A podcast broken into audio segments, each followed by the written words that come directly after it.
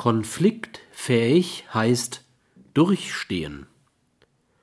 Ethisch verantwortetes Führen setzt eine entwickelte Konfliktfähigkeit des Führenden voraus.